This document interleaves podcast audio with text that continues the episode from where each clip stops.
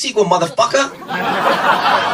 Καλημέρα, καλησπέρα και καληνότσες σε ένα ακόμη pop για τις δύσκολες ώρες. Το κρατάμε αυτό δηλαδή. το κρατάμε, το κρατάω. Το κρατάω για το Marvel, ε, μπε, Marvel Rewind, το οποίο ξεκινάει σήμερα επισήμως. Ναι. Ε, εγώ είμαι ο Σφίνα Γρυβαία, ποιος είσαι; Εγώ είμαι ο Θοδωρής Δημητρόπουλος. Ε, υπάρχει μια αμφισβήτηση, Ναι. αμφιβολία; Υπάρχει μια μεγάλη αμφισβήτηση γενικώς για πολλά πράγματα, αλλά εντάξει. Πάμε παρακάτω. Ε, είναι το κατάλληλο podcast νομίζω αυτό, το επεισόδιο για τέτοιες υπαρξιακές αναζητήσεις, γιατί όπως θα ακούσουν αργότερα κάτι τέτοιο πήγε να πάθει και ο Κιάνου Reeves, αλλά αυτό είναι κάτι που θα εξαντληχθεί στην πορεία Μάλιστα. ε, του επεισοδίου.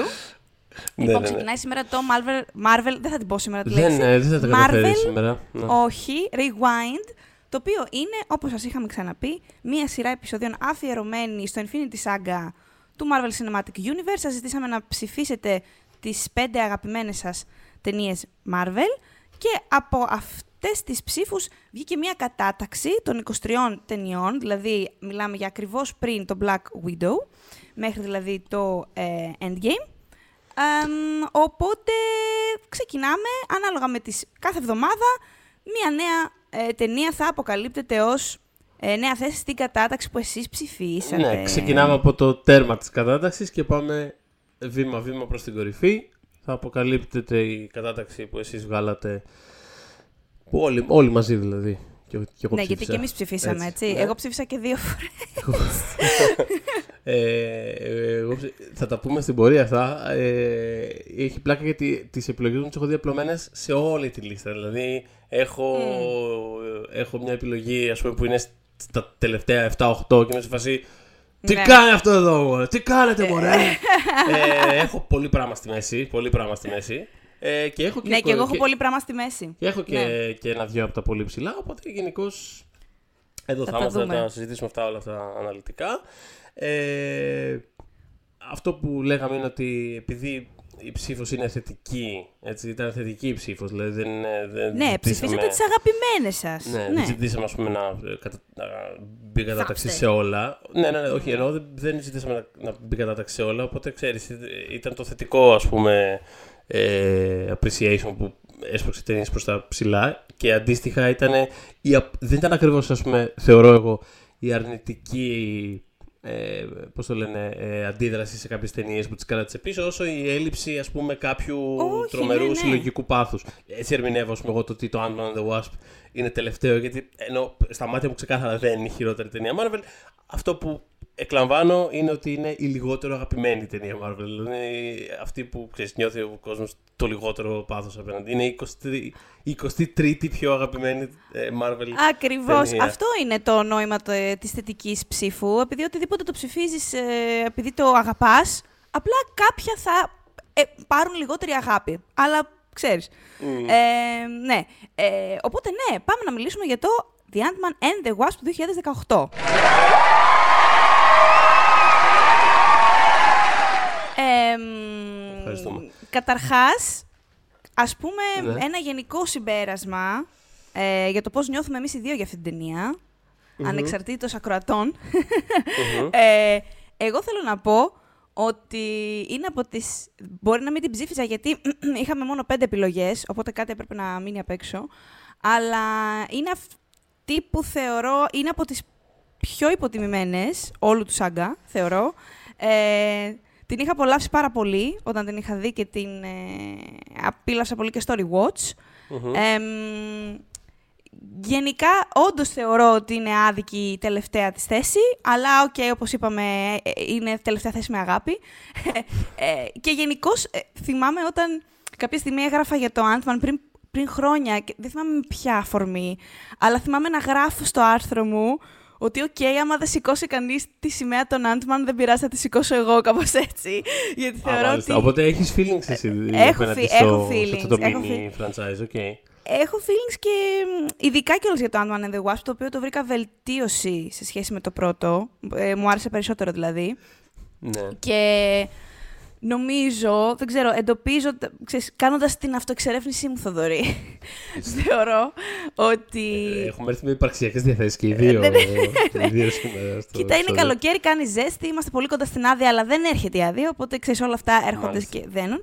Ε, μ, θεωρώ ότι αγαπώ τα Ant-Man γιατί πρώτον έχω γενικώς μία αδυναμία σε πιο μικρές ιστορίες όταν συμβαίνουν σε μεγαλύτερα universes ή μικρότερες ιδέες, μικρότερου scope, ενώ ε, υφίσταται σε μεγαλύτερες ιδέες.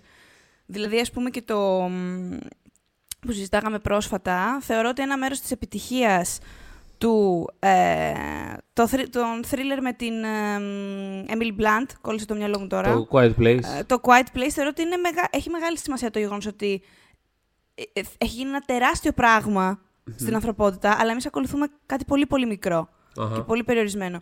Οπότε αυτό πάντα το εκτιμώ ε, όταν γίνεται σωστά, εντάξει. Και επίσης, κυριότερα νομίζω, είναι καλά, ειδικά, δηλαδή ήταν ήδη από το Ant-Man, αλλά το Ant-Man The Wasp είναι σίγουρα νιώθω το πιο, ίσως με την εξαίρεση των Guardians, είναι το πιο αναπολογητικά κομιξικό πράγμα που έχει φτιάξει η Marvel. Είναι δηλαδή, είναι το μικρό franchise και αυτό που τους κοστίζει λιγότερο επίσης, έχει σημασία που απλά είναι σε φάση πάμε και ό,τι γίνει. Δεν ξέρω, θα βάζουμε ναι. Hello Kitty για εμπόδιο τεράστιο όταν ο άλλος είναι μυρμήγκι. Δηλαδή, είναι ό,τι σκεφτούν. Ό,τι σκεφτούν μπορούν να κάνουν και να είναι φαν και ξέρεις, είναι super. Ναι, νομίζω ότι Νομίζω ότι σε αυτό που λες, παιδί μου, έχει, ε, παίζει μεγάλο ρόλο το, το πώς. Εντάξει, εδώ μπαίνουμε λίγο και στα λιμέρια του πρώτου Ant-Man, αλλά mm. αναγκαστικά κάπως πρέπει να το αναφέρουμε. Ε, ο τρόπος με τον οποίο μπήκε αυτό το πράγμα στο Marvel Universe ήταν εντελώς. Ε, Εντελώς κατά λάθος στην πραγματικότητα. Δηλαδή, ξέρεις, την ξεροκεφαλιά και την επιμονή πούμε, του Edgar Wright να κάνει αυτό το πράγμα. Ναι. Ε, Κάπως τους έμεινε στα χέρια, ρε παιδί μου, αυτό το πράγμα. Και ήταν λίγο σε φάση άντα. Στο... Δηλαδή, Mm. Ειδικά στην αρχή μου έκανε ένα πάρα πολύ άιντα το κάνουμε. Ε, οπότε ναι, αυτό, μα, μα αυτό, ήταν σε όλα του τα επίπεδα έτσι. Ναι, και, και το πώς είχε τοποθετηθεί. Θα έρθει η ώρα και θα μιλήσουμε συγκεκριμένα για το άτομα φυσικά. Ναι. Ε, το που είχε τοποθετηθεί στο, στο ημερολόγιο σε σχέση με ποιες άλλες ταινίες της Marvel. Το πόσο κόστησε.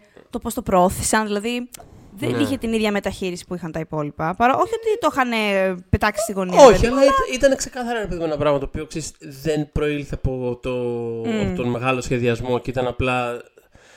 Τώρα με τον ένα τρόπο ή τον άλλον κάπως μας έχει κάτσει, κάπως μας έχει κάτσει αυτό το πράγμα. Ας το κάνουμε ό,τι να το κάνουμε. Ας το εκμεταλλευτούμε κιόλας. Ναι. ναι, ναι, ναι. Οπότε ξέρεις ταυτόχρονα είχε μια αίσθηση ότι ήταν κάτι και πιο ασήμαντο από τα υπόλοιπα.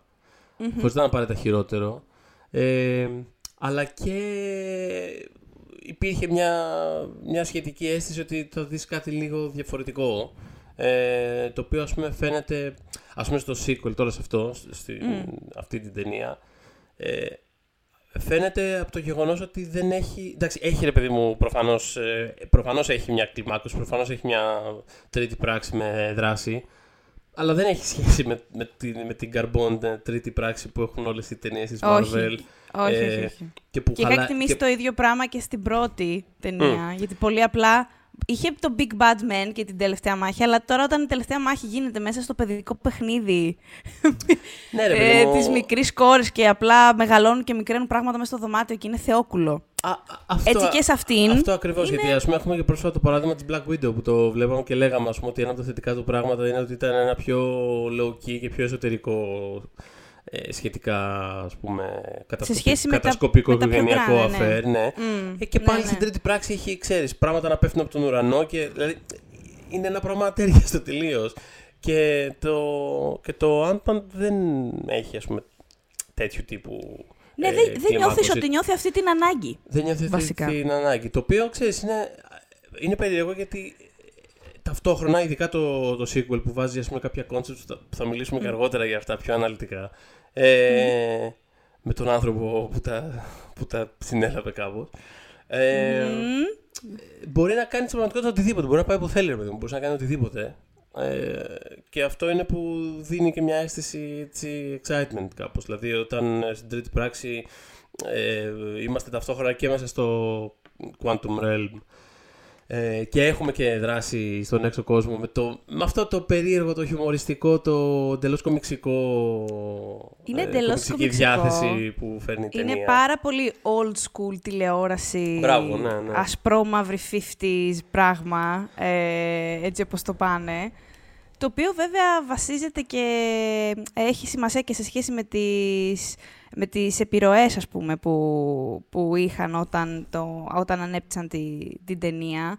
Ε, γιατί είχαν κοιτάξει ε, πράγματα περισσότερο, ας πούμε, τα μυθιστορήματα του Elmore Leonard, ας πούμε, που είναι όλα, ξέρεις, πάντα κάποιος ε, θα σε διπλοπροδώσει ε, και είναι ουσιαστικά άνθρωποι που θέλουν να ξεκινήσουν από το α σημειο και να πάνε στο γ, αλλά ενδιάμεσα πάντα θα προκύπτουν άνθρωποι που τους εμποδίζουν να φτάσουν στο γάμα. Ναι, ε, αυτά τα είναι όμως αρκετά συγκροτημένα, δηλαδή πας, είναι ένας άνθρωπος που θέλει να πετύχει αυτό. Πολύ. Και είναι αυτά τα κλασικά διληματάκια τα, είναι αυτά τα κλασικά διληματάκια τα, ξέρεις, τα θέλω να κάνω αυτό να προστατευτώ, να προστατεύσω εμένα και την κόρη μου για παράδειγμα. Mm. Και εμφανίζεται ένα ηθικό δίλημα του Α, πρέπει να έρθεις να με βοηθήσεις. Ναι, αλλά θα ρισκάρω τα πάντα. Δηλαδή αυτό είναι πολύ. Πολύ ξέρεις, πολύ κλασικό crime πράγμα, ρε παιδί μου. Αυτό το... Ναι, είχαν είμαι, κοιτάξει και το Midnight Run, το οποίο Μπράβο, νομίζω φαίνεται. Ναι, είμαι ηθικός στην πραγματικότητα, αλλά αυτό ναι. το πράγμα, το ένα πράγμα που πρέπει να το κάνω γαμότο, γιατί και αυτό ηθικό είναι. Ξέρεις, είναι, είναι, ναι, είναι, ναι, είναι, είναι, είναι κάπως ε, refreshing. Είναι κάπως... Μου είναι, αυτό μου είναι τόσο ευχάριστο όταν στο πλαίσιο της Marvel βλέπω κάτι τέτοιο. Ε, σίγουρα είναι στους που έχω κρυφή αδυναμία σε αυτό το υπο-franchise Παρότι mm. σου λέω δεν βρέθηκε ψηλά στις ψήφους μου. Δεν μπήκε δηλαδή στην πεντάδα. Mm. Ε, τη δικιά μου, αλλά σε καμία από τις δύο φορές που ψήφισα. αλλά ξέρεις. Ε, οπότε για μένα ε, είναι thumbs up και διόρθωσε και ένα πολύ μεγάλο μου παράπονο στο, από το ant mm-hmm. ε, που ήταν η χρήση της Hope. Ε, είχα βγει από το ant θα έρθει η ώρα και θα κράσω και εκεί.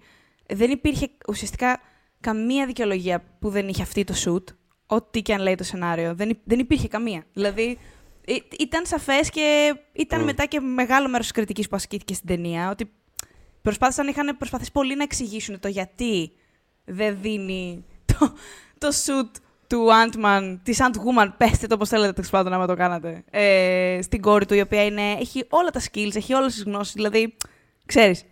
Ναι, ε, ναι, ναι. Ήταν πολύ φορετό αυτό. Ε, και εδώ κάνει μπαμ ότι είχαμε δίκιο, γιατί επειδή το πήραν απόφαση και είπαν «ΟΚ, okay, was πάμε και η πρώτη γυναίκα ε, η σε τίτλο μας και όλα». Ε, φαίνεται από τις πρώτες σκηνές ότι όντως δεν είχαμε τρελαθεί. Δεν υπήρχε κανένας λόγος πραγματικός για το Scott Lang στην πρώτη ταινία, γιατί είναι, είναι πάρα πολύ efficient, είναι, έχει πολύ συνέπεια σε ό,τι κάνει η Hope και ξέρεις, είναι από τους πετυχημένους τέλος πάντων της, της ταινίας. Τα κάνει όλα περισσότερο καλά από ότι κακά. Yeah, ξέρεις, she knows her shit, πολύ απλά, Ε, το οποίο είναι πολύ σαφές. Οπότε, πάμε να κάνουμε μία αναδρομή στο πού βρισκόταν η ταινία τότε ε, και τι έκανε η ταινία. Στο πρώτο Σαββατοκύριακο, που είναι ε, το, το βασικό μέτρο σύγκρισης ε, από αρκετές απόψεις μιας ταινίας, ε, ειδικά μεγάλης ταινίας, ε, Είχε πάει πολύ καλά. Βγήκε το, να πούμε το ε, αρχές Ιουλίου του 2018 η ταινία, έτσι είναι από τις σχετικά πρόσφατες δηλαδή, του Marvel Universe. Ναι, ναι, ναι. Ε, είχε βγει λοιπόν. Ε, και, και γι' αυτό είναι καλό να τις συγκρίνεις με αυτές που είναι να συγκριθούν τέλος mm, πάντων. Mm. Ε, ε, είχε, κάνει, είχε πάει πολύ καλά ε, στο, στη, στην Παρασκευή, στο άνοιγμά της στην Παρασκευή, με 33,8 εκατομμύρια. Ε, είχε ξεπεράσει δηλαδή π.χ. Thor The Dark World, και... Το ε, οποίο, ε, το οποίο λέει, ναι, σε αυτό που πες πάνω τώρα, το οποίο δίνει κάποια... Άσχετα από, το, άσχετα από τα feelings μας για το Thor The Dark World, ε, δείχνει, ρε παιδί μου, κάπως... Γιατί φαντάζομαι συμφωνείς ότι αν, αν, αν θέσεις τους είχαν ανταλλαχθεί στο, στο πρόγραμμα το Thor The Dark World θα είχε κάνει απείρως περισσότερα λεφτά.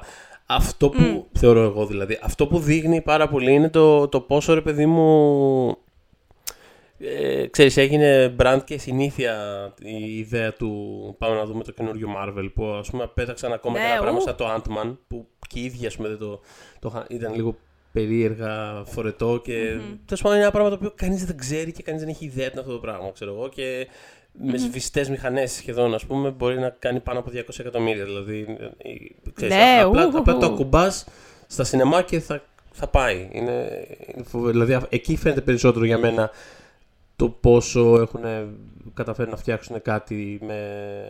ε, Πώς το λένε, που Ναι. πιάνει τον. ε, Πώς να το πω, το, το, το λαϊκό παλμό, εν πάση περιπτώσει. ε, Παρά Ναι, ας πούμε, σκέψου το ότι- θρίαμβο σκέψου του ότι- κάποιου Avengers. Το, σκέψου ότι το opening του ξεπέρασε το πρώτο Thor, το πρώτο Captain America The First Avenger Μμμ. και το The Incredible Hulk.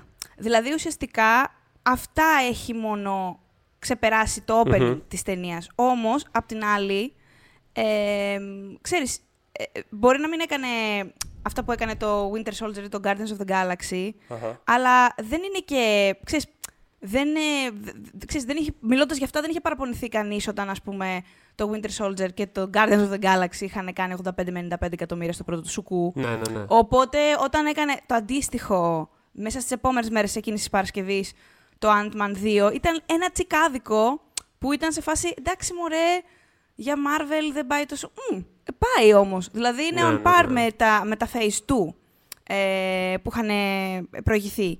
Ε, κανείς δεν είχε παραπονεθεί δηλαδή όταν τα έκανε αυτά τα λεφτά. Ε, οι ταινίες της Phase 2.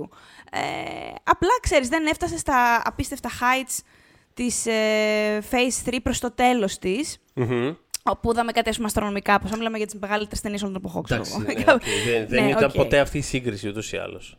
Και θα φανεί, βολευόμαστε. ε, πο- θα, ας πούμε, τη χρονιά εκείνη στο box office τι έκανε στο αμερικάνικο και μετά τι έκανε στο παγκόσμιο, γιατί έχει ενδιαφέρον κάποιες ταινίες που βρίσκονται στο αμερικάνικο box office εκείνη τη χρονιά, για το 18, δεν υπάρχουν καν στο παγκόσμιο. Οι υπόλοιποι εμείς δεν τις τιμήσαμε εξίσου. Μμμ. Ε, λοιπόν, πρόσεξε. Πάμε, ξεκινάμε με domestic, αμερικάνικο. Αχα. Νούμερο ένα, νούμερο ένα, Black Panther. Ε, Α, κάτσε, περίμενε. Είπαμε, ε, δε- ε, δεν είπαμε για το ΣΚ που βγήκε. Είπαμε, πήγε γύρω, έκανε γύρω στα 80 εκατομμύρια. Α, οκ. Εντάξει, sorry, μου Ναι, φύγε. ναι. τίποτα. Απλά, απλά Όχι, ήθελα το να- ανέφερα για, συγκριτικά με, το, μ, με Μμ. άλλες ταινίες όπως το Winter Soldier. Σωστά, σωστά. Ε, ναι, ναι, ναι. Εκεί είναι, εκεί είναι. Σε αυτό το, είναι phase του ταινία. Ε, Και στο, να αν- πω- στο, στο πρώτο Σαββατοκυριακό της. Ήθελα, ήθελα να πω απλά ότι είχε ρίξει από την κορυφή το Jurassic World Fallen Kingdom. ε, που ήταν νούμερο ένα προηγουμένως, ε, το οποίο ε, είναι επίσης ε, μια ταινία ε, που παρότι πολύ πετυχημένη εμπορικά, δηλαδή ακραία πετυχημένη στην πραγματικότητα, το Fallen Kingdom, Ναι, είναι ναι, μια ναι, ταινία ναι, η οποία ναι, ναι, ναι. ελαφρώς δεν υπάρχει επίσης, όπως το Ant-Man and the Wasp, δηλαδή συγκριτικά με το, με το, το context ψήλο δεν υπάρχει. Επίσης αδίκως, θα πω, το Fallen Kingdom, πάρα πολύ καλή ταινία, θα τα συζητήσουμε κάποια άλλη στιγμή αυτά πιο αναλυτικά. Θα έρθει η ώρα. Θα έρθει η ώρα. Θα έρθει η ώρα. Ε, Πολύ αδικημένη ταινία αυτή. αλλά και, κλείνει, ναι. και κλείνουν το podcast, ρε. Άιντε να πούμε τη μία μετά την άλλη. Α, για πες. Ε, όχι τίποτα, αυτό ήθελα να, ήθελα να βρω την αφορμή για να πετάξω μέσα τη, το, το μικρό μου appreciation για το, το Jurassic Ναι, ναι, World ναι. Fallen Kingdom. Οπότε πάμε στο, στις χρονιάς, πάμε. Ε, ναι, λοιπόν, ξεκινάμε με, με Black Panther. Μμ. Ακολουθεί στην Αμερική το Infinity War. Το Black Panther πήγε λίγο καλύτερα δηλαδή. Στο 3 έχουμε το, Incle- το Incredibles 2. Στο 4 το Jurassic World Fallen Kingdom. Στο 5 Deadpool 2. Ε, 6 The Grinch. 7 Jumanji Welcome to the Jungle. Μπράβο.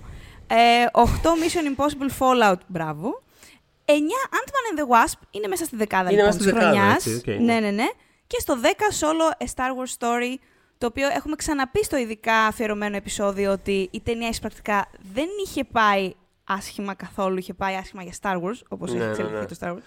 Και πάμε στο Να International. σε ρωτήσω κάτι από Πες μου, περιέργεια. ναι, ναι. Έχεις, Μμ. ε, ε, στη λίστα που έχεις μπροστά σου ε, προχωράει κι άλλο. Δηλαδή μπορείς να βρεις ας πούμε, την πρώτη μη sequel, μη franchise ταινία που υπάρχει. Από περιέργεια το ρωτάω τώρα. Αχ, Είναι- δεν το έχω, αλλά Ωραία. μπορώ να το βρω. Θα- Περίμενε, δώσε μου ένα δευτερόλεπτο είναι. Ναι, ναι, μισό. ναι, γιατί την έχω αυτή την περιέργεια. Το γιατί βρήκα, τώρα- λοιπόν. ναι. γιατί τώρα... Κάτσε, ας πούμε, θεωρείς και το The Grinch μέρος ενός franchise, Μμ, καλή ερώτηση. που είναι στο 6. Κάτσε όμως, Ε, περίμενε, ρε εντάξει, παιδί είναι, μου. Είναι, με την έννοια ότι είναι πολύ αναγνωρίσιμο, όχι original πράγμα, κατάλαβες να σου πω. Είναι Ωραία. πάρα πολύ- Άρα δεν μας κάνει ούτε στο 12 το A Star is Born, γιατί είναι remake του remake το remake. Στην ανάγκη θα το δεχτώ. Στην ανάγκη θα το δεχτώ.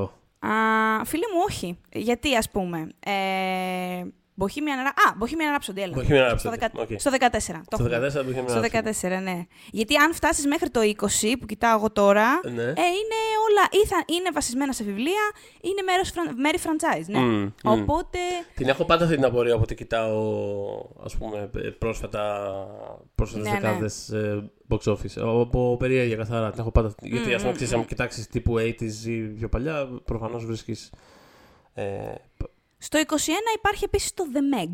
Εντάξει. το The Meg. Ξέρω Πο- εγώ. Πολύ ωραία. Ναι, Πολύ ωραία. ναι, ναι, Jason ναι, Statham ναι. εναντίον Καρχαρία, αυτό δεν είναι; Τόση ώρα που μιλάμε, το μεταξύ εγώ απλά σκρολάρω, έχω φτάσει πια στο 71 και πράγματα που δεν είναι ιδιαίτερα ή αναγνωρίσιμα ή μέρη franchise δεν βλέπω. Ναι, ναι, Ε, ναι. πολύ καλά πάει αυτό. Ε, Πολύ καλά πάει αυτό, όπου- πραγματικά. φανταστικά πάει αυτό. Ε. Πάμε στο International, όπου Internationally το Avengers Infinity War είναι στο 1, πάνω από τον Black Panther. Μμμ. Στο 2 λοιπόν είναι το Black Panther. Στο 3 είναι το Jurassic World Έτσι. και στο 4 το Incredibles. Υπάρχει και εδώ δηλαδή μ, ε, έναν αποδογύρισμα. Έτσι. Στο 5 έχουμε το Aquaman. Έτσι. Ε, μ, έτσι δεν λες τίποτα. Απ- Αγαπημένη μου Πραγματικά. ταινία. Δηλαδή, μάθε- θα- μάθετε να ζείτε. Αυτό, ενώ ας πούμε στο Αμερικάνικο είναι στο νούμερο 13 το Ant-Man, στο παγκόσμιο είναι στο 5, μπράβο μας σε όλους εμάς τους έξω από την Αμερική.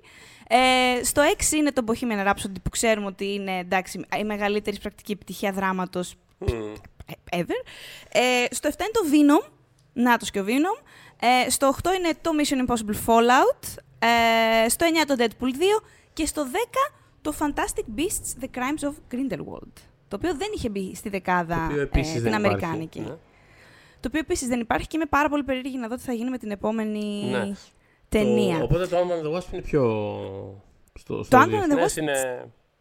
Ε, Είναι, σ- ναι, είναι στο, είναι στο 9 του ε, Αμερικάνικου box office. Ναι, όχι. Ε, όχι. εμείς δεν το πολύ, δεν το πολύ... Καλά πήγε, παιδιά. Απλά ε, περισσότερο το τίμησαν στην Αμερική. Μμ. Ε, τόσο ώστε να μπει στη δεκάδα τους. Ε, εκείνη τη χρονιά η Marvel, λοιπόν, όπως ε, έχει φανεί και από τα box office, είχε το Black Panther το Φλεβάρι, το Avengers Infinity War τον Μάιο και το Ant-Man and the Wasp τον Ιούλιο, το οποίο ε, ούτως ή άλλως δεν θα μπορούσε νομίζω να αλλάξει η σειρά αυτή λόγω της τελευταίας του σκηνής, τα after credits που ε, η ομάδα του Scott Lang Α, εξαφανίζεται, Λοιπόν, εξαϊλώνεται. ναι, ήθελα να πω ότι πραγματικά. Ε, ε, το- εντάξει, δεν ξέρω, μεταπηδάω λίγο. Πρώτη φορά που το κάνουμε. Θα το, θα το βρούμε, μην ανησυχείτε. Ε, ε, πραγματικά τα δύο. Γενικά λοιπόν, αυτό ήθελα να, να πω σε σχέση με τα opening statements κιόλας που κάναμε στην αρχή. Ότι γενικά είναι μια ταινία ε, την οποία είχα διασκεδάσει όταν την είχα δει, διασκέδασα και τώρα που την ξαναείδα. Δεν είναι κάτι το οποίο, ας πούμε, ξέρεις, έχει μείνει ιδιαίτερα μέσα στο κεφάλι μου. Δεν είναι κάτι που το σκέφτομαι, που το πολύ θυμάμαι. Ε, δηλαδή, ξέρεις, είναι από τις ταινίες που ενώ τις έχω πολύ πρόσφατες, την έβλεπα και συνεχώς ήμουν σε φάση Α, ναι, το τάδε. Α, ναι, το τάδε. Κάπως δηλαδή σαν να το ξαναθυμόμουν λίγο από την αρχη Ε, αλλά τα δύο πράγματα που θυμόμουν πάρα, πάρα πολύ έντονα ήταν το ένα έχει να κάνει με τη Michelle Pfeiffer, θα το αναφέρουμε παρακάτω. Ε, Ναι, θα πούμε ε, περισσότερα παρακάτω. Εγώ άμεσα κιόλας. ναι. και το Ναι. άλλο ήταν αυτό που είπες τώρα. Ήταν η after credits ε, σκηνή που δένει την ταινία με αυτό που έχουμε μόλις δει στο Infinity War. Μμ. Ε, το οποίο είναι πραγματικά πάρα πολύ effective. Δηλαδή, για όσοι δεν θυμούνται, ε, τελειώνει η ταινία, που by the way δεν έχουμε πει τι είναι η ταινία. Ελπίζουμε να τη θυμάστε. Δεν ξέρω. Ε, Δεν τώρα είναι- ήρθατε σε αφιερωμα... αφιερωματικό για τη Marvel, ε, Δεν είναι. αφιε- ξέρω εγώ, σάγκα δικό μας μέχρι που θα φτάσει, δεν ξέρω κι εγώ, Ναι, ναι, ναι. Δεκέμβρη. Δεν ξέρω, Χωρίς να πάντως- τους έχετε δει. Όχι. Ξέρω το εγώ, λέ- spoilers επίσης. Το λέω γιατί και εγώ ας πούμε την είδα πρόσφατα, δεν θυμόμουν πάρα πολλά για την ταινία. Τέλος πάντων, ε, αφού έχει τελειώσει όλο το, το πανηγύρι, αφού έχουμε λύσει όλα τα οικογενειακά μας ζητήματα, έχουμε βρει τη Michelle Pfeiffer μέσα από το Quantum Realm, καταπληκτικά όλα. Ε, στην ε, σκηνή μετά τους τίτλους τέλους, ο Σκοτ ε, ξαναμπαίνει στο Quantum Realm για να μαζέψει... Τι μαζεύει, ε, το Ε, Quantum, μαζεύει- Quantum πετραδάκια, δεν κατάλαβα, κάτι τον στείλα να μαζέψει τέλος πάντων την παραλία Τον εκεί πέρα. στείλαν να μαζέψει, Να μαζέψει λυκιά στοιχεία για να, βοηθήσει, να βοηθήσουν τε- την Ghost. Α, Ε, Αυτά, ναι, μπράβο. Ναι. Να μαζέψει κάτι. Αυτό είναι τέλος δικό πάντων. σου πρόβλημα, Θοδωρή, που δεν το θυμάσαι. Είναι ξεκάθαρη ταινία. Σε Ποιο; Αυτό. Ποιο δεν Σε τι θυμάμαι. πάει να κάνει, Θοδωρή. Ναι, τέλος άνθρωπος. πάντων. Πάει να. μα- ε, Ναι, ρε, δεν το θυμάμαι. ε, Δεν, Δεν πάει, έχουν εγκαταλείψει το κορίτσι, θέλω να πω. Πάει το να μου μα- άρεσε εμένα. Ωραία, χαίρομαι, ναι, και εγώ. Cool κακιά, by the way, θα την αναφέρουμε και αυτή μετά. Πολύ, ίσως. πολύ, ναι. Ε, πάει να μαζέψει λοιπόν εκεί πέρα λίγη άμα, τι πάει να κάνει.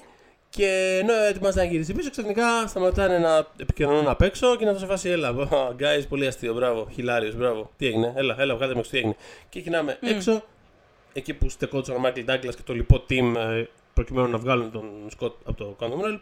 Και αυτό που έχει μείνει στη θέση τους είναι στάχτες.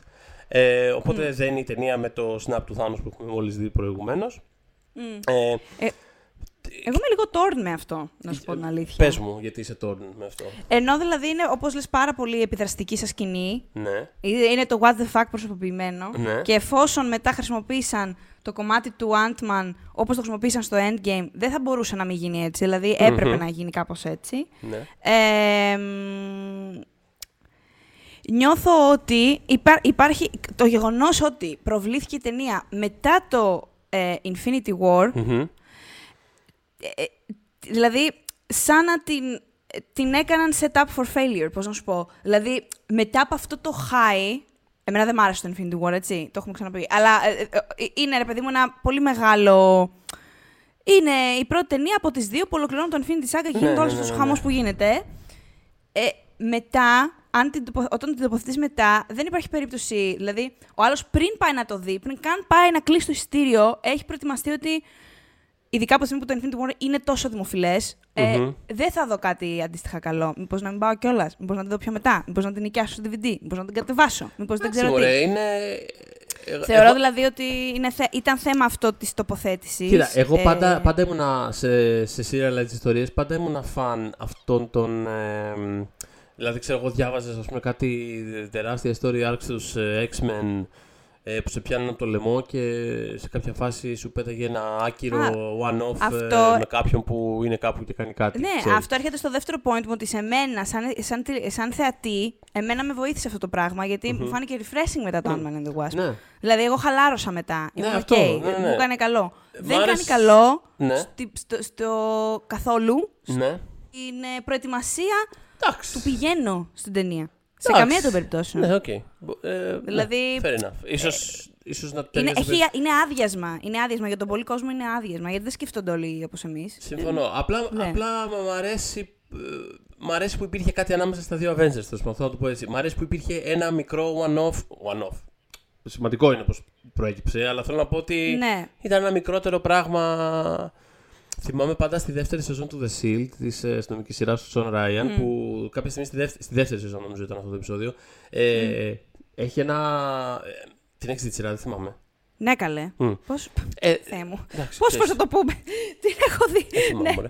Ε, ε, παιδί μου, ξέρεις, είναι από τις σειρές που όποιοι την έχουν δει θυμούνται. Κ- Κρεσεντάρει σαν τρελό αυτό το πράγμα. Δηλαδή δεν αφήνει. Δηλαδή, αρχι- όταν, όταν αρχίσει να παίρνεις στροφές, σφίγγει γύρω από το λαιμό σου και δεν σε αφήνει να πάρει ούτε τίποτα. Ούτε νερό, ούτε ανάσα. Δεν έχει. τι- Ξέχνα τα όλα.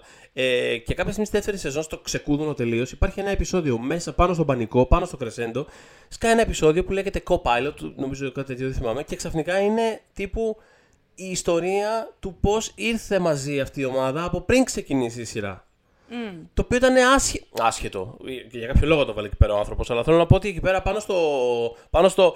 Παναγία μου, τι θα γίνει τώρα. Σου πετάει ένα πράγμα το οποίο είναι. Α, τι λέει. Α, το, ωραία είναι εδώ στο Λο Άντζελε. Ήρθαμε εδώ πέρα, φτιάξαμε αυτή την Και ομάδα. το Lost φτιάξαμε το αυτό έκανε team. κάποιες Ναι, φορές. ναι, ναι. Δηλαδή, Αυτό θέλω να σου πω. Εμένα μου ξαφνικά αρέσει. ράζανε στην παραλία Ναι. σε, σε επεισόδια. Και θυμάμαι όταν, όταν, έβλεπα, όταν έβλεπα τη σειρά πρώτη φορά, ξέρω εγώ, κοίταγα λίγο τις βαθμολογίες στο NDB των επεισοδίων ή κάτι τέτοιο. Τέλο πάντων, δεν θυμάμαι. Α, Ξαφνικά υπήρχε, ξέρεις, ενώ όλο πήγαινε προς τα πάνω, ήταν όλα τύπου 8,5, 8,5, 9. Υπήρχε ένα επεισόδιο το οποίο ήταν. ε, Στο, Πάτο. Στον πάτο και λέω τι κάνω σε αυτό το επεισόδιο πια, τι έχει; Και ήταν αυτό. Γιατί όντως είναι αυτό που λέτε, παιδί μου. Ο κόσμος ήταν σε φάση. Τι είναι αυτό, θέλουμε να δούμε τι γίνεται παρακάτω. Τι μας λες τώρα, τι είναι αυτή η μπουρδα. ναι, ναι, ναι. ναι. Και θυμάμαι από πάντα, ρε παιδί μου, να υπάρχει αυτό το divide. Ότι ε, εμένα μου αρέσουν αυτά τα πράγματα. Και ανέφερε και το Lost, το οποίο είναι επίσης ένα τέτοιο παράδειγμα. Εμένα μου αρέσουν αυτά τα πράγματα. It's okay, δεν πειράζει. Την άλλη εβδομάδα θα το δούμε. Εκεί θα είναι. Θα τη δούμε την ιστορία που τελειώνει. Ηρέμησε λίγο. Έχουμε να πούμε μια άλλη ιστοριούλα τώρα. Δεν πειράζει. Δεν, it's νομίζω okay. ότι. σε- Δεν έχω στοιχεία να στο αποδείξω αυτό, αλλά νομίζω ότι αν πηγαίναμε. Ε, αν γινόταν μια έρευνα, θεωρώ ότι θα ήμασταν στη μειοψηφία. Ναι, κι εγώ. οπότε, είμαι σίγουρος. ε, ναι, οπότε κάπως το, το αδίκησαν από αυτή την, ε, την άποψη. Ισχύει. Λοιπόν, μιλώντας για αδίκο πράγματα, θες να πάμε στο, κατ' εμάς, στο low point; Ας πούμε, Ε, τα- τα παράπονα πάμε. βασικά, βασικά τα παράπονα. Εγώ έχω δύο. Να τα ακούσω. Όχι αρκετή Μισελ Φάιφερ. Λοιπόν, αυτό θα έλεγα κι εγώ. Οπότε Ωραία, πες το, εσύ και μας θα το καλύπτω. αναλάβω. Λοιπόν, θα σου πω, επειδή ξέρω ότι θα έχει πολύ main κομμάτι στην επόμενη ταινία, στο Quantumania, και γενικά τα Ant-Man βλέπω ότι το πάνε έτσι, τύπου σαν ο καθένας να έχει την ταινία του κάπως. Δηλαδή, η πρώτη ήταν του Σκοτ, η δεύτερη θεωρώ ότι είναι της Hope, Ναι. η επόμενη ενδεχομένως, επειδή ξέρουμε ότι θα είναι, ε, θα, έχει, θα είναι πολύ Michelle Pfeiffer heavy, ίσως ε, ε, εστιάσουν εκεί. Φαντάζομαι. Δεν ξέρω κιόλας. Αλλά ε, ξέρουμε ότι θα είναι πολύ αυξημένος ο ρόλος της. Οπότε, μ, ναι. Ε, Αλλά, ξέρεις, επειδή στην παίρνουν μόλις τη βλέπεις, δηλαδή βγαίνει, είναι και συγκινητική η στιγμή, δηλαδή η σκηνή που επανενώνεται με τους δικούς της και αγκαλιάζεται με την κόρη της και όλα αυτά, όντως σε πιάνει. Μετά, επειδή στα επόμενα πέντε λεπτά τελειώνει η ταινία, είναι λίγο... Μα η Michelle Pfeiffer. Μα είσαι η Michelle Pfeiffer, ξέρω εγώ. Ε, Νιώθω- Πώς νιώθεις εσύ; Ρε παιδί μου, κοίτα, απ' τη μία, απ' τη μία καταλαβαίνω αυτό που πήγαν να κάνουν με την έννοια ότι ό- όλα τα, όλα τα βασικά plot points της ταινίας περιστρέφονται γύρω από κάποιες έτσι λίγο θρηματισμένες και λίγο χαλασμένες σχέσεις ε, γονιών με παιδιά. Δηλαδή Μμ, και ο... ναι. Όχι ακριβώς χαλασμένες τέλος πάντων. Εντάξει, δηλαδή, με την έννοια ότι ξέρεις και ο Σκότ προσπαθεί να είναι OK για την ε, κόρη του. Έχει, ξέρεις, προσπαθεί να είναι OK να, να περάσει αυτή την ποινή του, ξέρω εγώ, για να είναι OK μετά με την. να μπορεί να δει την κόρη του να είναι όλα καλά. Ε, έχουμε την ε, Ghost, η οποία ε, έχει ένα έτσι, πολύ δραματικό origin story και αυτή και είναι πολύ cool κακός επίσης και στηρίζω πάρα πολύ. Ε, και έχουμε και την Michelle Pfeiffer, την χαμένη μητέρα της, ε, της Hope. Οπότε κάπως καταλαβαίνω, απλά νιώθω ότι όλα αυτά τα στοιχεία είναι πολύ διάσπαρτα μες στην ταινία. Δεν καταφέρνουν να τα, να τα δέσουν με έναν πολύ ικανοποιητικό τρόπο, όπως κάνει ας πούμε, κατά τη γνώμη μου το Guardians of the Galaxy 2, που κάπως υπάρχει πολύ μεγαλύτερη αρμονία ανάμεσα στα διαφορετικά μικρο B-stories τέλος πάντων της ε, ταινίας, με αποτέλεσμα όλα κάπως να μοιάζουν λίγο πεταμένα μέσα στην ταινία. Όλα όμως. Δηλαδή δεν, δεν νιώθω ότι στην ταινία υπάρχει κάτι το οποίο καπελώνει όλα τα άλλα. Νιώθω ότι όλα μοιάζουν ψιλοπεταμένα μέσα στην ταινία. Και αυτό φαίνεται περισσότερο όσον αφορά το κομμάτι της Michelle Pfeiffer, επειδή είναι η Michelle Pfeiffer και επειδή υπα- είναι ναι, πα- κάνει μπαμ. Τη Κάνει- βλέπεις και λες, «Ω, Α, τώρα». τέλεια, γίναμε. Και επίσης επειδή είναι πάρα πολύ cool σαν ιδέα κιόλας. Δηλαδή, ρε παιδί μου, η ιδέα ότι υπάρχει αυτή χαμένη εκεί μέσα για τόσα χρόνια και ποιος ξέρει τι κάνει τώρα αυτή εκεί μέσα. Ποιος ξέρει τι είναι αυτό το μέρος καν. Ξέρεις, δηλαδή, είναι πολύ το potential το οποίο αφήνεται απλά για. Για την τις επόμενη δυο ταινία σκηνές. λογικά ναι, για- κιόλας. για- Ναι. Αφήνεται γενικά. Ναι, και είναι ναι. απλά ότι, ρε παιδί μου, άμα είναι να πας να κάνεις μια πιο μικρή, πιο μαζεμένη, ας πούμε, πιο, πιο δεν μας νοιάζει τώρα, ας τους άλλους να σκοτώνονται, εμείς τώρα έχουμε εδώ πέρα να κάνουμε με τις οικογένειές μας. Αν πας να κάνεις μια τέτοια ταινιούλα, κάτι όπως Κάτι σαν το Guardians of the Galaxy 2, συγγνώμη που πάρα να συνεχίσει αυτό. Θα καταλάβετε στην πορεία αυτών των επεισοδίων ότι είναι μια ταινία που αγαπώ πάρα πολύ. Ε, που, που δεν νιώθεις, ρε παιδί μου, ότι πρέπει. Δηλαδή, α- άμα, άμα θες να είναι ένα μικρό, intimate πράγμα, ε, θες να είναι αυτό Κατά ένα μικρό intimate πράγμα, ναι. ναι, και θες να, να, να είναι αυτό. Θες να, θες να είναι κάτι το οποίο αρχίζει και τελειώνει και σε γέμισε, τελείωσε. Δεν θέλω, δεν θέλω την υπόσχεση του ότι αυτός ο κόσμος που δεν εξερευνήσαμε θα παίξει τεράστιο ρόλο στο φινάλε της σάγκα μαζί με άλλα χίλια πράγματα που βλέπουμε εδώ και 23 ταινίες. Δεν θέλω την υπόσχεση ότι αυτοί οι χαρακτήρες θα επιστρέψουν σε ένα sequel 6 χρόνια από τώρα. Θέλω να δω μια ταινία. Θέλω να δω ανθρώπους να τα βρίσκουν με τον μπαμπάκα τους και με τη μανούλα τους και με την κορούλα τους.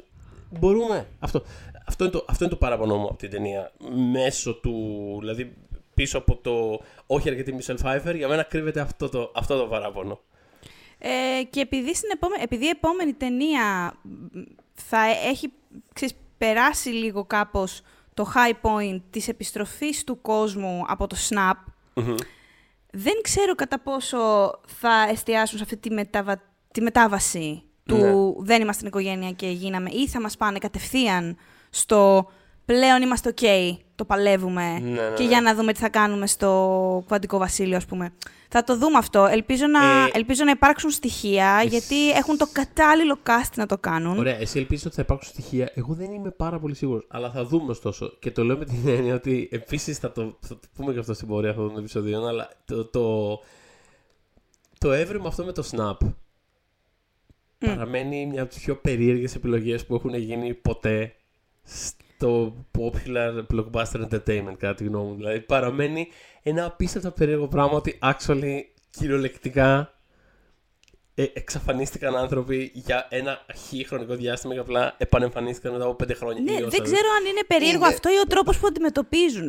Δεν νομίζω ότι είναι περί... Αυτό είναι cool as fuck για μένα. Το θέμα είναι Ό, όχι, όχι, δεν λέω τι ότι δεν κάνουν μετά. δεν λέω ότι δεν είναι cool. Δεν είπα ότι είναι κακό, ούτε ότι δεν είναι cool. Είπα ότι είναι μια πολύ. πε- Δηλαδή, άμα το δεις εξωτερικά, άμα βγεις από το Marvel Universe και κοιτάξεις το, τον τρόπο με τον οποίο προχωράει, που είναι όλο ξέρεις, μια σειρά από πράγματα τα οποία ξέρεις θάνατοι που τελικά δεν είναι θάνατοι. ε, Έχει μια, σειρά, έχει μια ε, λογική εντελώς κομιξική, ρε παιδί μου. Τύπου ότι ξέρεις. Δεν μετράνε και όλα στην πραγματικότητα. Εντάξει, και θα δούμε μερικές κουλφάσει, αλλά κατά βάση ξέρεις, προχωράμε, προχωράμε, προχωράμε και αυτό το πράγμα δεν τελειώνει ποτέ. Και ξαφνικά παίρνω αυτή την απόφαση. Είναι παρανοϊκό για μένα. Είναι, είναι πραγματικά deranged η συγκεκριμένη ε, αφηγηματική απόφαση. και δεν είμαι σίγουρος το κατά πόσο λειτουργεί ε, σε, στο πλαίσιο μικρότερων ιστοριών. Δηλαδή θέλω να σου πω ότι το Ant-Man and the Wasp, η συνέχεια του, θα μου άρεσε να, να δω αυτή την οικογένεια που επανενώνεται και πώς προχωράει από αυτό. Δεν ξέρω πόσο κολλάει εκεί πέρα όντως το να δούμε τις συνέπειες ενός κοσμικού πράγματος το οποίο συνέβη σε μια ευρύτερη σάγκα. Είναι περίεργο, είναι περίεργο αυτό. λέω. Υπάρχει, υπάρχει τρόπος να το κάνεις προσγειωμένα, γιατί είναι άνθρωποι που μόλις είχαν επανενωθεί Ναι. για πολύ πολύ λίγο, για να ξαναεξαφανιστούν μεταξύ τους μετά για τα επόμενα πέντε χρόνια. Ναι. Οπότε δεν γίνεται εσύ μετά. Δεν γίνεται, θα το κάνουν ενδεχομένως. Αλλά ε, ε, είναι κάπως να τους δείξεις μετά τριαλαρί, τριαλαρό, ε, ξέπλεκες ε, οι, τα, οι πλεξούδες τους στα λιβάδια Μμ. να τρέχουν και να ασχολούνται μόνο με, το, με, με την άμμος στο κβαντικό βασίλειο. Δηλαδή, είναι καλό να, να αυ- μας δείξουν ότι, οκ, ε, είναι, είναι progress και Ναι. process για αυτούς. Α, αυτό που ίσως βοηθάει στη- στην προκειμένη περίπτωση είναι ούτε ότι. ου- Ε, ότι τίποτα. Ξέρεις τώρα. Ε, ότι ούτω ή άλλω δραματουργικά ήμασταν στο σημείο της επανένωσης. Οπότε ίσως κάπως. Ξέρεις, ίσως κολλήσει με την έννοια ότι ούτως ή άλλως υπήρχε μια απώλεια και μια απομάκρυνση και μια ναι. επανένωση. Οπότε Κοίτα, δεν περιμένω να δω τα Οπότε λεφτόβρα θα ξαφνικά είναι- στη Marvel. Απλά λίγο να κάνουμε acknowledge ότι έχει γίνει γιατί είναι χοντρό. Και δεν μπορούμε απλά να του φερόμαστε σαν να είναι Ναι. ένα plot point μιας μεγάλης blockbuster ταινίας, γιατί έχει πάρα πολύ. αφηγηματικά έχει πάρα πολύ ψωμί για να μην το εκμεταλλευτείς καθόλου. Α. Δηλαδή πρέπει κάτι να κάνεις, νομίζω. Ε, οπότε πάμε στα high points, Ναι. τα highlights για μας. λοιπόν, καταρχάς, εντάξει, κάποια ήδη τα έχω αναφέρει δικά μου, ε, όπως το αποτέλεσμα των επιρροών τους, ε, που αναφέραμε Midnight Run, After Hours και τέτοια Μμμ. πράγματα και τα μυθιστορήματα εκείνα, που δίνουν όλο αυτό το vibe, το φανταστικό, το, το, μ' αρέσει πάρα πολύ. Ε, το χιούμορ της ταινίας. Η, η Marvel γενικά δεν είναι ότι δεν ξέρει να κάνει χιούμορ. Απλά είναι ότι παίρνει ένα αστείο και το κάνει 7 φορές και κάποια στιγμή δεν είναι αστείο. Ε, το οποίο τώρα το είδαμε και στο Black Widow με τον, ε, με τον φίλο, τον Σερίφη από το Stranger Things. Ε, δηλαδή, ξέρεις, γέλαγα, γέλαγα και κάποια στιγμή σταμάτησα να γελάω γιατί, οκ, καταλάβαμε, πάμε παρακάτω. Ε, εδώ, εδώ το χιούμορ στα Ant-Man και στο, κυρίως στο Ant-Man and the Wasp είναι πάρα πολύ καλό. Δηλαδή, είναι πολύ διαφορετικό σε όλο το, ξέρεις, σε όλη τη διάρκεια της ταινίας, οτιδήποτε έχει να κάνει με το Μάικλ Πένια, δηλαδή, πράγμα. Λοιπόν, συμφωνώ 100% ως προς το, ως προς το Ναι. Michael Πένια που είχε Ναι. το ίδιο beat και στην πρώτη ταινία και μου Ναι. αρέσει που βρίσκουν μια αφορμή για να ξανακάνει το ίδιο το, το, το beat αυτό θυμίζω που αυτό διηγείται μια ιστορία και κάπως βλέπουμε τους ε, χαρακτήρες τους α- να, το- ναι. να, να παίζουν αυτή τη δική του εκδοχή των γεγονότων, να ανοίγουν το στόμα τους και να ακούγεται τη δική του φωνή. Πάντα αστείο. Ε, Είναι πολύ Ναι, καλό το ναι, Michael ναι, Πένια ναι. ούτως ή άλλως. Ε, δεν λειτουργήσε όλο το χιούμορ της ταινίας. για μένα. Δηλαδή υπήρχαν δύο-τρεις σκηνές. Δηλαδή αυτή η σκηνή, ας πούμε, στο τέλος που έρχεται ο πράκτορας Γου και έχει αυτό το άβολο μπάντερ με τον ε, Σκότ σε φάση. Ε, τα ξαναλέμε και ο άλλος είναι σε φάση. Πού τα λέμε. Και α, νόμιζα ότι μου έλεγες να κανονίσουμε. Α, ε, νομίζω ότι έχω την άλλη εβδομάδα. ε, Πραγματικά το βλέπω αυτό και με φάση πραγματικά. Παιδιά, λυπηθείτε με. Α τελειώνει αυτό το αστείο. Α τελειώνει αυτή η σκηνή. Λυπηθείτε με. Ε, ή έπρεπε να τραβήξει άλλα 7 λεπτά για να γίνει αστείο, ξέρεις, με έναν τρόπο. ξέρεις, Μπομπ Ναι. φουγγαράκι. Ε, anyway, δεν λειτουργήσαν όλα για μένα, αλλά.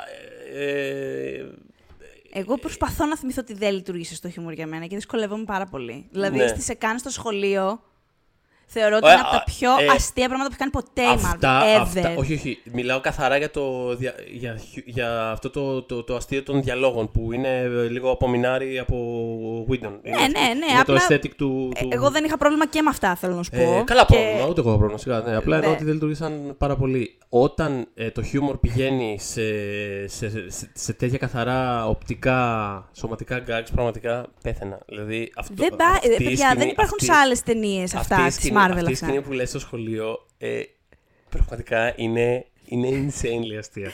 Θυμε- Θυμίζω ότι πρόκειται για τη σκηνή όπου πάνε στο σχολείο της μικρής κόρης του για να πάρουν τη στολή ε, του Ant-Man ε, και απλά συρρυκνώνεται ο Σκοτ, Αλλά ο λίγο. οποίος Αλλά λίγο, όχι το τελείως.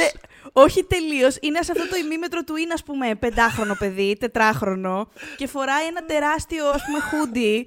και ο διευθυντής του σχολείου επιστάτης, δεν ξέρω τι ήταν, τον παίρνει για μικρό μαθητή και αρχίζει να τρέχει. Και πάνε αλλού τα πόδια του και αλλού τα χέρια του και αλλού το ρούχο του. Χοροπηδάει και τεντώνεται για να καταφέρει να πιάσει την πετούγια για να ανοίξει την πόρτα, ξέρω εγώ. Εντάξει, δηλαδή είναι- τόσο καλή σωματική κομμωδία, παιδιά, που έχετε ξαναδεί στη Marvel, αλήθεια. Ναι, ναι, Πείτε όχι, μου. 100%. Είναι αυτό. Εμ, εκεί- ναι, και επίσης είναι και η φανταστική ατάκα του, του Michael Douglas πηγαίνοντας στο σχολείο, όχι μάλλον πηγα- πηγαίνοντας κάπου α, αρχικά, όπου του λέει ότι κοίτα να δεις το αποκαλύπτω δεν έχω καταστρέψει ακριβώς το σουτ, όπως σου είχα πει, στην πραγματικότητα υπάρχει. Τσε, τρελαίνεται άλλος που είναι το η στολή μου και τέτοια. Του εξηγεί ότι την έχει στείλει σε- μέσω ταχυδρομείου εκεί που την έχει κρύψει τέλος πάντων. Και κάνει ο Μάικλ Ντάγκλα. You said my suit through the mail! Κάνει ένα τέτοιο πράγμα. Έστειλε τη στολή μου μέσα στο ταχυδρομείο! Ένα, τε- ένα, απει- δεν τον έχω ξανακούσει έτσι. Δε- δηλαδή δεν υπάρχει αυτό. You sent my suit through the mail? Φανταστικό. Ε, μ, ξ- ξαναλέμε για μικρολεπτομέρειες όπως Hello Kitty ξαφνικά ε, ή ας πούμε ο Ant-Man είναι τεράστιος πλέον και είναι στη γιγάντια φάση του και γονατίζει και φέρεται σε ένα περαστικό φορτηγό σαν να είναι σκούτερ ας πούμε. Δηλαδή Μμ, αυτά είναι πάρα πολύ... Όχι, ο- είναι, όλοι- είναι μοναδικά. Όλη η δράση είναι, είναι πολύ διασκεδαστική. Α, Δηλαδή, Mm. ομολογουμένως είναι πάρα πολύ διασκεδαστική όλη η δράση της ταινίας λόγω αυτού του, του ευρήματος.